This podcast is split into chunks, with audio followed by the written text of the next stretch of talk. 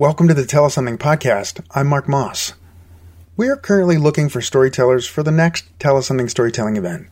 The theme is It's the Little Things. If you'd like to pitch your story for consideration, please call 406 203 4683. You have three minutes to leave your pitch. The pitch deadline is November 7th. I look forward to hearing from you. This week on the podcast, you would be also able to see, I think, how much I like the quality of things. It's small and simple, this house, but everything is well done. She goes, Can we do it again? I was like, Yeah. We meet Matthew, our mortician. And Matthew looks like, or reminds me of Lurch from the Addams family bow ties and tuxedos and crushed velvet dresses, and we are in jeans and t shirts. Four storytellers shared their true personal story on the theme, Letting Go. Their stories were recorded live in person in front of over 900 listeners on September 27, 2022, at the Dennison in Missoula, Montana. We wouldn't have been able to produce this event without the help of our title sponsor, The Good Food Store. We are so grateful to the team at The Good Food Store for their support. Learn more about the Good Food Store at goodfoodstore.com. Tell Us Something acknowledges that we are on the Aboriginal territories of the Salish and Kalispel people. You hear this at events all the time. What does it mean? Who cares, right? I've been thinking about it a lot. Why do we say it? Most of the time, it's white folks that are saying it. Are we trying to make ourselves feel better? What are we doing here? When I came to Montana, to the west, from Ohio, which Ohio is the land of the Kaskiyia and Erie tribes, at least the part where I lived. I wore a Cleveland Indians hat.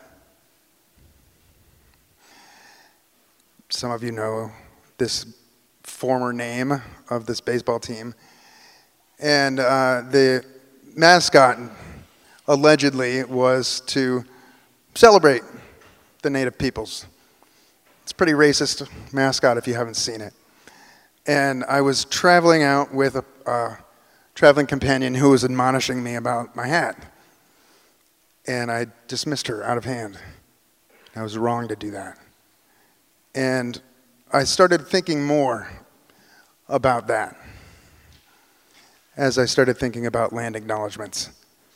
And why I do them is not just to honor the people whose land we stole, not us particularly, but everyone in here who's white, our ancestors stole the land. We can't do anything about that, but we can admit it, honor the people who live with us and work with us and recreate with us, who are native to this land. So, again,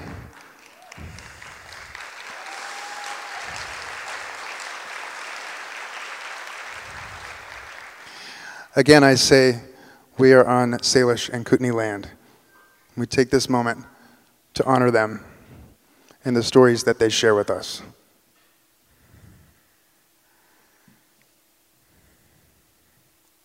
Our first story comes to us from Kate Wilburn. Kate loves wood and woodworking. She learned the craft of timber framing 40 years ago, collected materials for a timber frame house, hauled them around for 30 years, and is now ready to let them go. Kate calls her story Dovetail, a love story. Thanks for listening. Okay, so step into my kitchen with me. On the cherry countertops, there are two jars of beans. Every morning, I take a bean from the jar labeled 10 years, 10 good years days left. And I move it to the other jar labeled 10 good years, days past. I've been doing this for three years with my friend Joseph. It's an amazing thing to watch the days of one's life pass a bean at a time.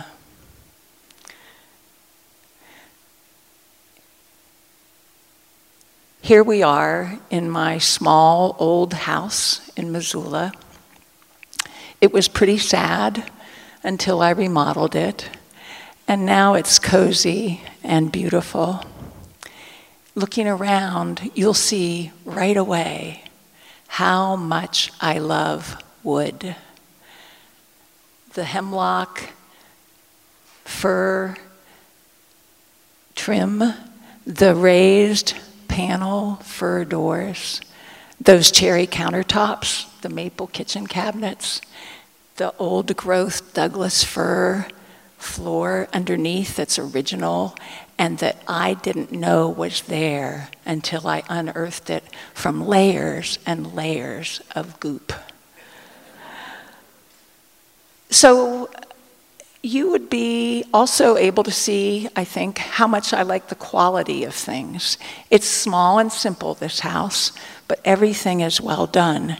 And if you looked out to the back side of my lot and saw the old, ugly shed, you would wonder and be mystified why the heck has she let that thing stand? It's a love story. Not with the shed but with the small timber frame that's sheltering inside. I learned the art of timber framing as a young woman, and I love it as much as I love wood because it's like creating a beautiful, large piece of furniture that is going to become a home or another building. Timber frames use big, massive pieces of wood, polished and carefully cut with strong joints that hold them together like dovetails. You might have seen a dovetail if you've ever pulled the drawer out of an old, well made dresser. The front is attached to the side with these amazing triangular joints. Those are the dovetails. And they're not only beautiful, but they're strong. So let's go back to the shed and the tiny timber frame. It's the sixth one I've cut and designed in my life, and that was 30 years ago. Back then, I was married to an auctioneer, and our home was pretty chaotic. So I imagined a quiet refuge back behind the house. Unfortunately, the marriage ended before I got the timber frame finished and standing. By then, not only had I invested uh, cash and an incredible amount of careful, painstaking work, but also a fair amount of fondness, and I chose to move it with me. The next place that found us was a small home in North Carolina, and I thought it would be a perfect screen porch. Unfortunately, the tiny timber frame and I ran amok of the HOA rules. oh well. When I became a nomad, I thought that was the perfect ending at last because it's only eight feet by 12 feet, this tiny timber frame, and it fits really super well on a trailer to pull down the road. The deal, though, is that the rafters are 14 feet long. And that's to make good overhangs on either side to shade the walls, but it's way too wide for highway safety. It means that all this pile of lovely wood with intricate joints has been so far is a little building waiting to be a building. Every time I moved, I, I checked in with myself. Do I still have hopes for this little critter in me? Yeah, I do. So I've moved it from Idaho to Virginia to North Carolina to California to Idaho again and finally to Montana. This is the year. finally, um, I've got the plans, I've got the permits. There's some 220 volt electrical work involved, and it's a little bit dangerous, But it's simple, and my friend Mike and I are going to do it.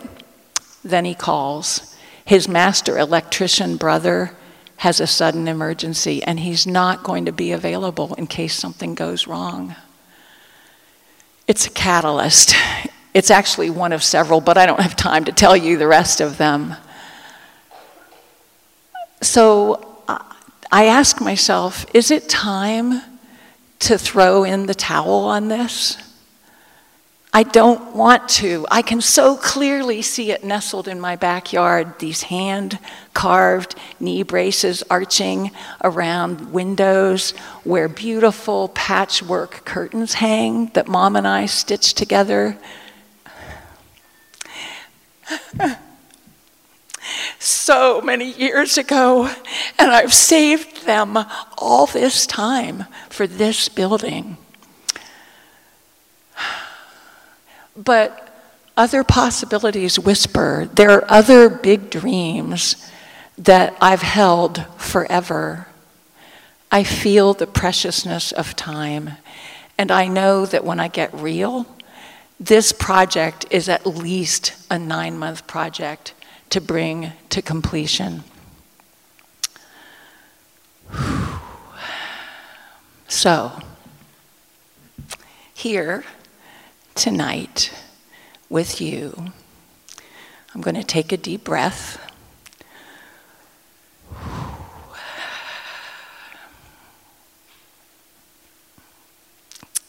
I might cry a little bit. I think it's time for me to stop building things. It's time to leap into the unknown of these other dreams. It's time to look for a new owner for this small building and for a different ending to the love story. I don't have any clue how this will unfold. And I don't have any idea how many beans of strong, healthy life remain to me. My friend Ruth just died.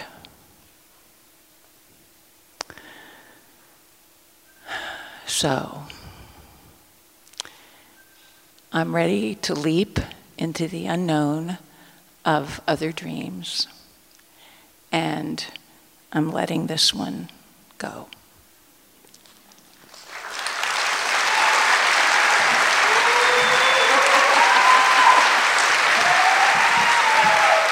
Thanks, Kate. Kate Wilburn cherishes wildland and is keenly aware of legacy across generations. Her life's terrain is diverse, from engineering and carpentry to single parenting, permaculture design, and teaching.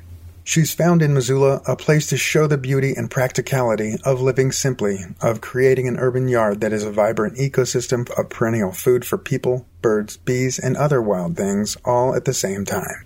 She seeks green wildness in a neighborhood like a village, even in the city. You can see a photo of the jars of beans on Kate's kitchen counter and learn more about Kate at tellussomething.org. Our next storyteller is Mark Moss. Hi there! Working third shift at a late night copy shop, I met all sorts of people. I generally made a connection with most of them until a regular customer, very grumpy, presented a challenge for me. I call my story Third Shift. Thanks for listening.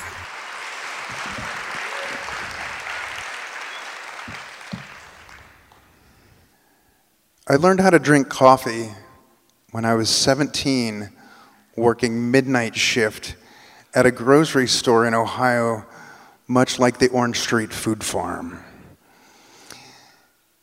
Working third shift became something that I really enjoyed. The crew, I can't, I don't have the time to tell you how awesome they were and how weird they are still. But in those days, there were no 24 hour grocery stores.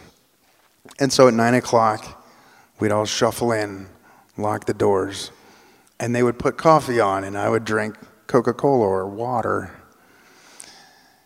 Because I hate the taste of coffee at 17. And eventually, I got injured on the job and I, I had to start drinking coffee. That's another story that I'm not telling you tonight. Tonight, I'm telling you about my love affair with third shift. And when I moved to Bozeman, Montana, I got another third shift job at a little copy shop called Kinko's. Kinko's doesn't exist anymore, right? It got bought out by some other company, so I can use the name. It's not product placement anymore. And third shift at the Bozeman Kinko's was great because, like every Kinko's, it was located on or near a university campus. And when I was working there, I would meet all sorts of folks, and the architecture students were like frantic, like outside chain smoking, waiting for their copies to be done, coming in building these intricate models out of foam core. And and I was like, you know, that's going to be really expensive. I'm thinking in my mind, they come up and they and they come to pay, and the bill's like 250 bucks. And I know that they're students, and I ask them like, "Are you a student?" And they're like, "Yeah, I'm great." And so I like ring them up for seventy-five dollars, and they're like, "What?" And I'm like, "Student discount." And they're like, "Okay, thank you." when I worked third shift at the Kinkos in Akron, I met a lot of interesting folks, also on the university campus. But the the urban environment of the University of Akron was much different than the university or the the Bozeman campus, whatever they're called. Go Grizz, I guess. so uh, I'd, I'd meet all kinds of folks, homeless folks coming in to stay out of the cold. There was a strip club about four blocks away, and so the, the strippers would come in, and one of them would like sit up on the machine and copy her ass. Zzz, zzz, and I'm like, hey, that's great, you know, clean the glass. And if you break it, you bought it. And she's like, don't worry, honey. And like, Big Wayne would show up, and Big Wayne ran the strip club, and he'd like make these little coupons to get in for free. So, you know, really interesting folks. But at the Bozeman Kinkos, the architecture students weren't the only interesting folks coming in. There was a woman that came in all the time, and she sort of shuffled in older woman in her 50s, right? Mousy looking woman, really grumpy. She's like five foot two, sort of disheveled looking, super grumpy. And she'd come in, and in those days, when you came into the, the copy shop, there was a, like a little key counter. Remember those blue key counters? And plug it in the machine, and it counts off. I see you nodding. Counts off how many copies. And she'd make like four she'd make like four copies and come in and to, to pay. And I did everything I could think of to try to reach her and like and talk to her. And she was ignored. She would never say a word to me. And I'm, I'm trying to think of whatever I can think of to, to try to make a connection with her. And I say, hey, sweetheart. And I start flirting with her. She doesn't want that. She doesn't, nobody does. So then I'm mean to her, right? She like walks up to pay and I walk away. Ignore her. She doesn't care. She like slams that thing on the counter, like. then I'm like overly nice to her. Is everything to your liking this evening? You know, nothing. When I was a kid, you know, Michael was telling that story about Penny learning to ride a bike. I remember learning to ride a bike at a blazing bullet a Huffy with a banana seat and you know the lightning bolt down the side, and a sissy bar in the back. And I didn't have the cool backpack that Penny has, and uh, my dad would like hang on to the back, and and you know, just like Michael, let go without me knowing, and and I wrecked a lot, and because like who needs training wheels? Like I'm a boy, and but I also like to cry and scream and yell when I got hurt. And, you know, my dad was like, boys don't cry, suck it up. You know, and I would cry louder.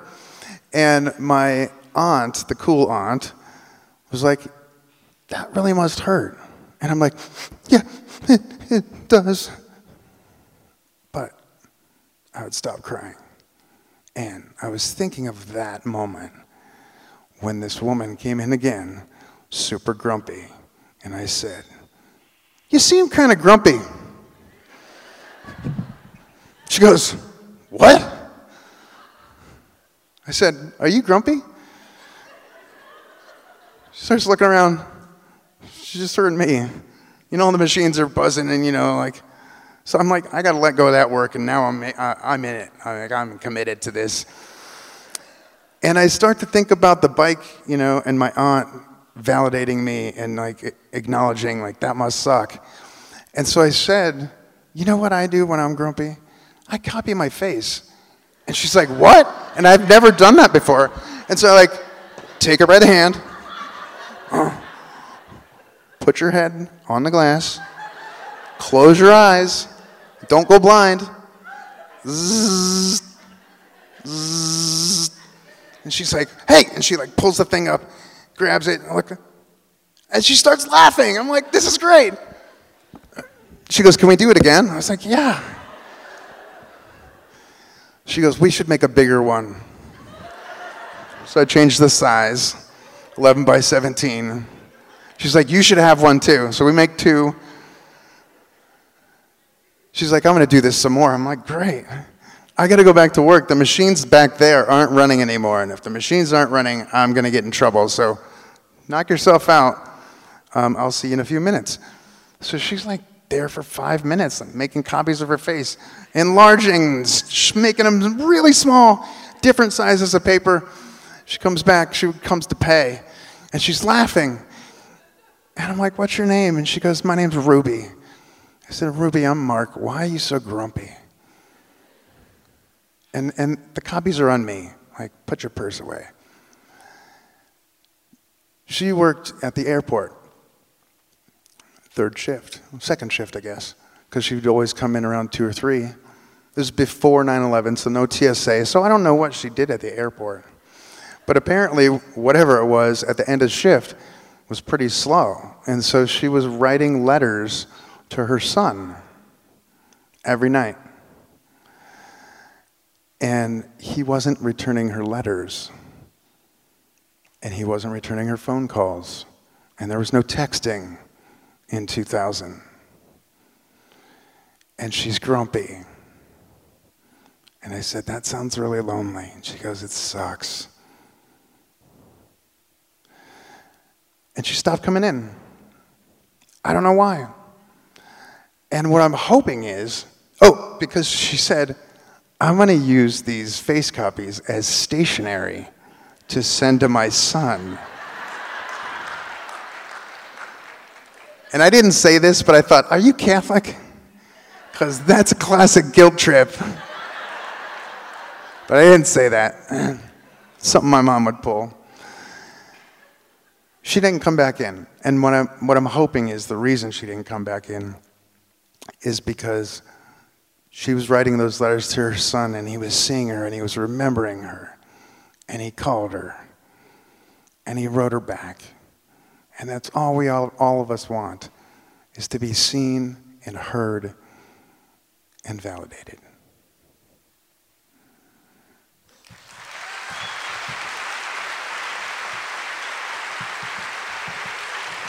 Thanks, me. I'm the executive director of the nonprofit organization Tell Us Something. I recently hosted a Tell Us Something event at Burning Man where I've literally walked through fire with my life partner, Joyce. And the cool thing is, you can search the Tell Us Something website for Burning Man and listen to that story without walking through the fire yourself. We lived together on Missoula's historic north side with a perpetual kitten, Ziggy. To see one of the face copies that I made with Ruby, visit tellussomething.org. In our next story, Amy McAllister's dad dies two weeks after her mother dies. Amy visits his body in the funeral home, and the funeral director assures her that the body he has prepared for her is indeed her father's, in a story that we call That's Not My Dad. Thanks for listening. Both my parents passed away about um, a few years ago, and they were both 93 when they passed away, and actually doing really well until they hit about 91. Um, my mom was still going to jazzercise classes, and my dad was playing golf and meeting up with his friends. Um, but at 91, it seemed like everything kind of started to fall apart. And my brother and sister and I all lived in Missoula, and my parents lived in Billings, and it seemed like every other week um, one of us was going down there for something. There was broken shoulder, broken rib, sepsis, uh, some minor surgeries, furnace going out. So we tried everything we could to get my parents to move to Missoula, and they absolutely would not do it. They insisted on living in their own home, and they wanted to stay there. So they converted their basement into a um, apartment and hired a full-time caretaker and then they had um, hospice and some other organizations come in. And so they were able to stay in their own home and pass away there. So it was about mid November of um, 2018, and we got a call from the hospice nurse that my mom wasn't doing very well. And they said, if you want to see her before she passes away, you need to come down to Billings. So it actually took about four days for all of us to get to Billings, but we did, and we were able to spend Wednesday with my mom, and then that night she passed away. So my dad at that time was doing pretty well. Um, we spent Thanksgiving with him, and he actually came up to Missoula for Christmas. But um, I think when he, he got back to um, Billings in January, he just was done. And I think what happens a lot of time when people have been together, spouses have been together for so long. My parents were married for over 70 years. Um, when one passes away, the other one passes away soon after. So this was um, the middle of January now, and we get the same call. It's a Friday afternoon, and we get the call from the hospice people that say, Your dad is not doing very well, and if you want to see him, you should come to Billings when you can. And they said, but his vitals are pretty good, so he should be okay for a few days. Well, this time, my sister Jane and I decide we're going to go the next day. It's Friday afternoon. We're going to leave on Saturday. My brother's out of the country, um, but that night about 8:30, we got a call, and my dad had died. So the next day, we leave for Billings, and I am super upset. My, my mom had the whole family around when she passed away. My dad had nobody there. So we're talking on the way down to Billings, and I say, I just feel like I need to say goodbye to dad. And Jane, my sister, says, I want to remember him how he was at Christmas, and I don't want to see him. But I said, I think I, at the funeral home, maybe I should go in and say goodbye.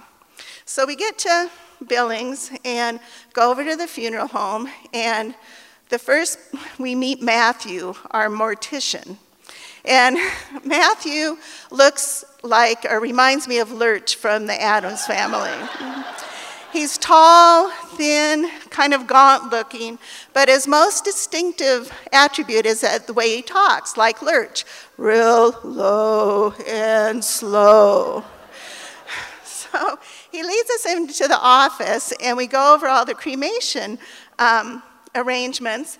And I asked Matthew, I said, Matthew, where's my dad now? And he goes, He's in the back room. Do you want to see him?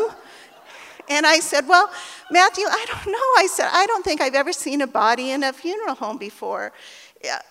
Is it going to look like my dad? And he said, Oh, yeah, he'll be a little pale and his cheeks will be a little sunken, but it'll look like your dad.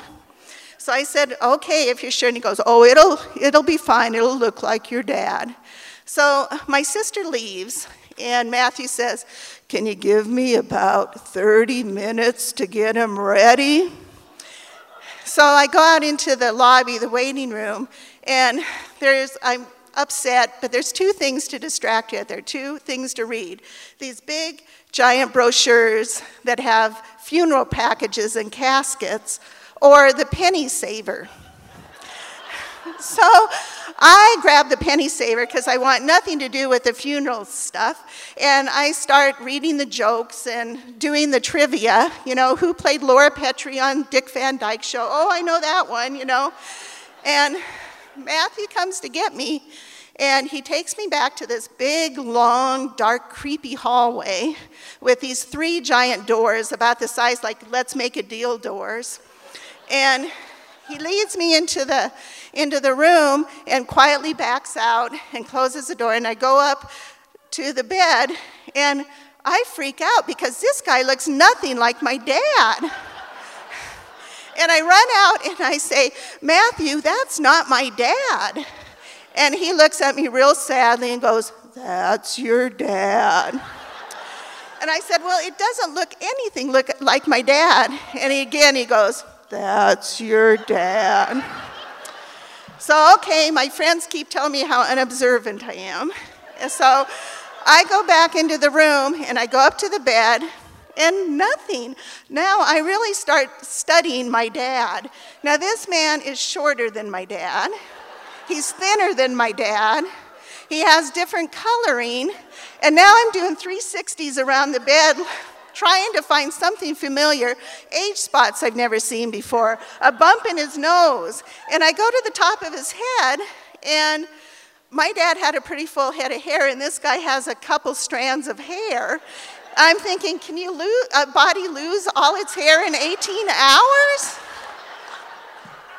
So now I'm convinced, and I go back out and I find Matthew and I say, Matthew, that is not my dad. And again, he looks at me real sad.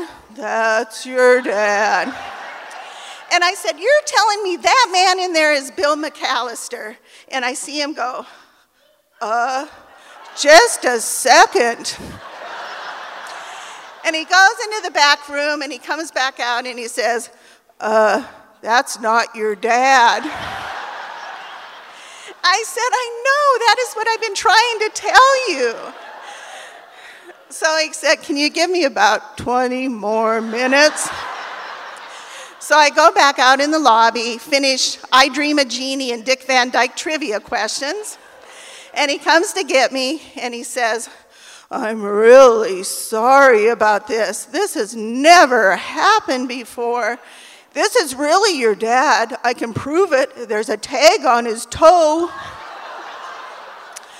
so I say, No, just let me in and go see my dad. So I went into door number two for the third time. And I go up to the bed, and there's my dad. He's looking a little pale and his cheeks are a little sunken, but it's definitely my dad. So I say my goodbyes to him, how much I love him and appreciated everything he did for us. And I walk home from the funeral home, and about halfway home, I just start burst out laughing, thinking, this could only happen to me. so I get home, and my sister and some other relatives are there, and some friends of my dad's. And my sister, Jane, comes up to me and says, all concerned, Oh, how did it go? And I just start laughing. And she goes, What happened? So I tell them all the story of what happened in the funeral home, and especially my dad's friends were just livid. And I said, Really, it's okay. It brought a little levity to this really, really hard situation for me, and it's okay. So the next morning, I have the Billings Gazette, the morning paper, and I'm going through the paper, and I open up to the obituaries, and who's in there? My other dad. So I yell for Jane. I go, Jane, come here. This is the guy they were trying to pass off as dad. So she comes in and looks at his picture. We read all about him. His name, I think, was Mr. Santori. It sounded like he had a really nice life, really nice family, which we were happy to read about. So I've told this story multiple times to a lot of different people, and some people think it's funny, some people are appalled, but I really do believe that the person that would have gotten the biggest kick out of this story and would have laughed the hardest would have been my dad.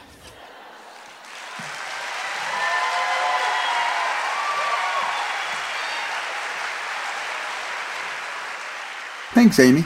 Amy McAllister comes from a strong and loving family and has lived in Missoula for 45 years. She loves the variety of events offered in Missoula and was a school teacher for 32 years. To see a photo of Amy's dad, visit tellusomething.org. Bringing us home in this episode of the Tell Us Something podcast, Rachel Guin, on a trip to New York City with her family and some of their international friends, visits a fancy ballet at the Met after eating pizza. Rachel calls her story When Letting Go Stops the Show. Thanks for listening.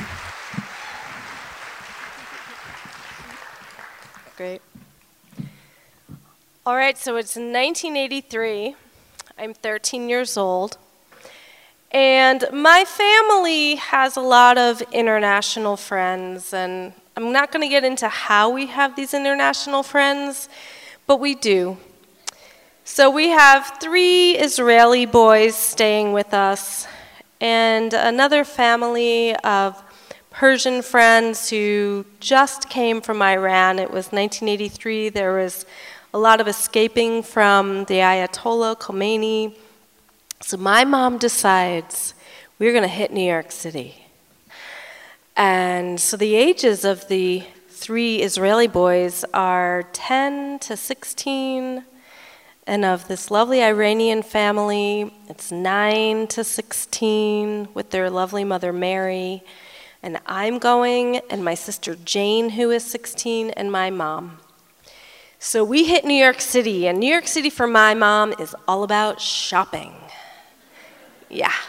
And so we go, and we like, we're down on the Lower East Side, going to all the really funky, cool places, and then we hit Midtown. We, of course, go to like Bloomingdale's and FAO Schwarz, and that was kind of around when the movie Big came out, and they had like the piano on the floor. So we're all playing on the piano. It was super, super fun. And um, we go to this amazing store called Fiorucci's, which back then was like the bomb in New York City.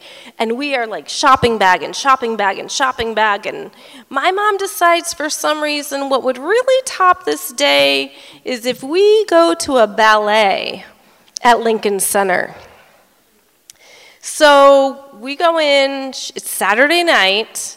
She goes in and she gets tickets, and the only seats that are left are in the ninth row in Lincoln Center in the orchestra.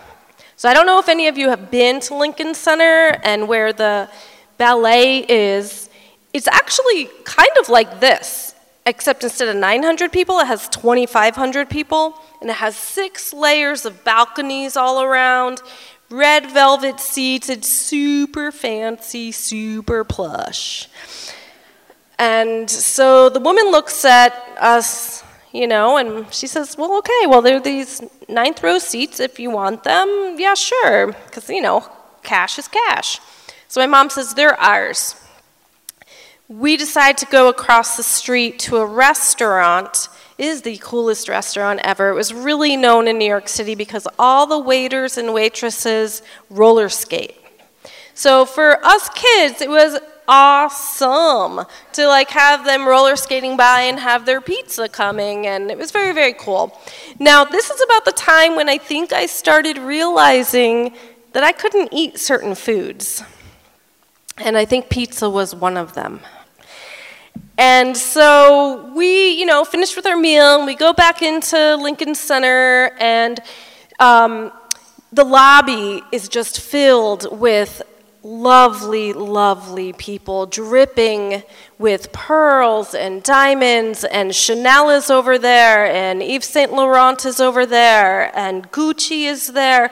I mean, there is bow ties and tuxedos and crushed velvet dresses, and we are in jeans and t-shirts with big brown bag and FAO Schwarz bag, and there's 10 of us, and we are just like this ragtag bunch kind of coming in.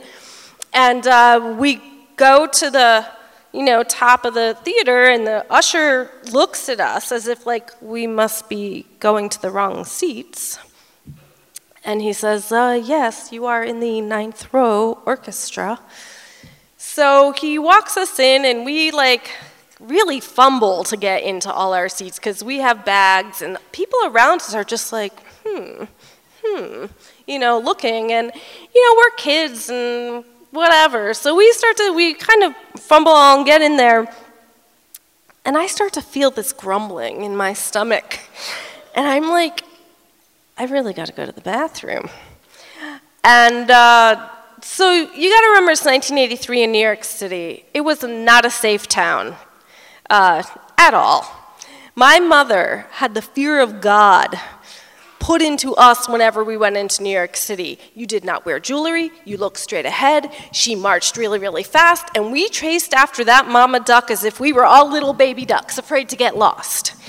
And so, you know, I start whispering down the seats, you know, um, hey, anyone have to go to the bathroom?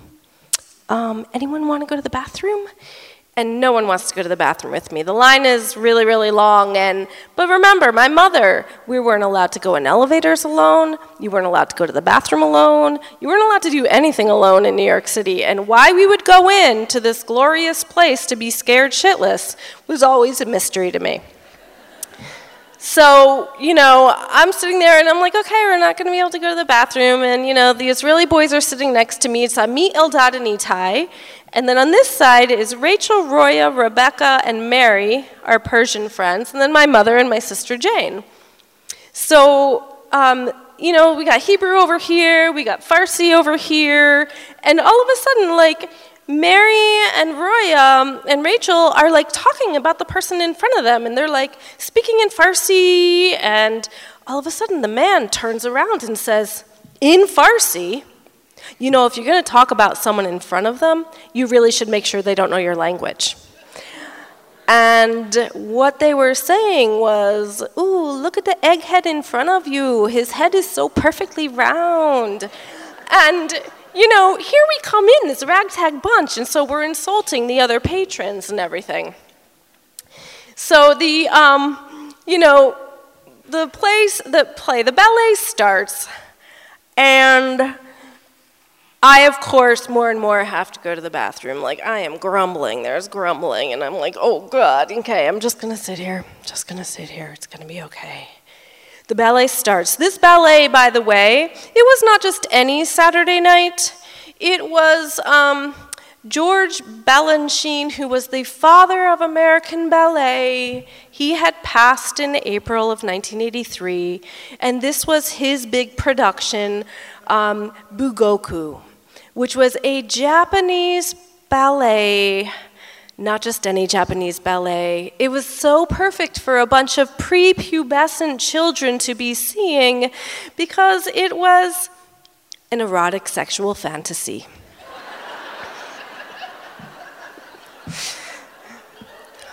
so, as if we weren't really out of place already, um, the curtain rises, and on either side of the stage are these big sumo wrestler men in diapers playing these flutes, which were kind of like didgeridoos, but they weren't. They were just these big flutes. And the ballet is a very atonal ballet. Um, very uncomfortable sounding. But what was even more uncomfortable is they started blowing the the flutes and their cheeks would shake and their boobs would shake and their bellies shook and their legs shook. And boy we just ripped out with laughter. I mean this was just too much for like prepubescent or pu- you know puberty full children right? The next thing that happens okay it's an erotic fantasy. I just want you to remember that with uh, which you know the um, costumes were minimal, and the next thing that happens is, is like, you know, the ballerina comes out, and the first scene is about like the man and the woman meeting each other. And, you know, yeah, we've seen female figures. We're used to that in America culture, no big deal. Um, but then the man comes out, and he has no shirt on, and he has these really tight white tights and you can see his perfectly firm buttocks and his male package. And we just start like absolutely laughing hysterically, like ridiculously hysterical. And people are like poking my mother, saying, can you please control your children? Can you please control your children? This is not appropriate. And so we're laughing so hard that Amit sitting next to me lets out a little And I start laughing hysterical, and I slip down in my seat, and I let out the biggest fart ever. This was like a bass tuba fart. It was so loud. If you can imagine that when I let this fart out, every seat in Lincoln Center, all six rows of the balcony, leaned forward like this sound that went whoosh. And everybody is looking, and they're like looking at me, and not only that, the conductor went like this. and I shrink into my seat, and I am like, You did it in your sleep, you did it in your sleep, you did it in your sleep. And people are like, I think it was the little girl that farted. I think it was the little girl that farted. And I am just melting. I'm 13 years old. You just don't even want to be seen when you're 13. And here, 2,500 people in Lincoln Center heard me. The conductor goes on. He continues with the ballet. Um, I'm not quite sure any ballet in Lincoln Center has ever been stopped by a fart before. So it's intermission, and we, you know, kind of are walking out with all our bags, and I'm telling you, everyone is like, yeah, it was definitely the little girl. That little girl, that little girl farted. And we, we roll out the pathway of the auditorium, and we are dying, and I'm dying, and we just collapse in the lobby, all of us with our bags, laughing hysterically. And my sister Jane, who's very mature, 16 years old, comes up to me and she says, If you're to make it in high school, she really said this. If you're going to make it in high school, you are going to have to learn how to squeeze your buttocks tighter. That's what happens when you let it go at Lincoln Center.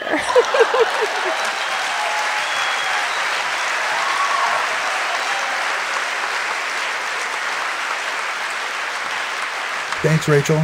Rachel Gouin hails from the gorgeous, lush state of New Jersey in a county where there were more cows than people. This is perhaps why it took her so long to learn the art of being cultured. She's lived in Missoula for 25 years and loves playing in the mountains and rivers of Montana with her partner Jeremy and their pups, along with all of her dear friends in Missoula. She socializes for a living because she is a social worker. Next week, tune in for Tell Us Something live from Black Rock City in 2022.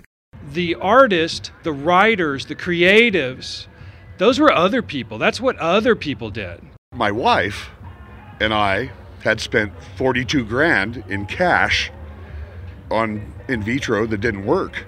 And I wasn't just surprised, I was shocked.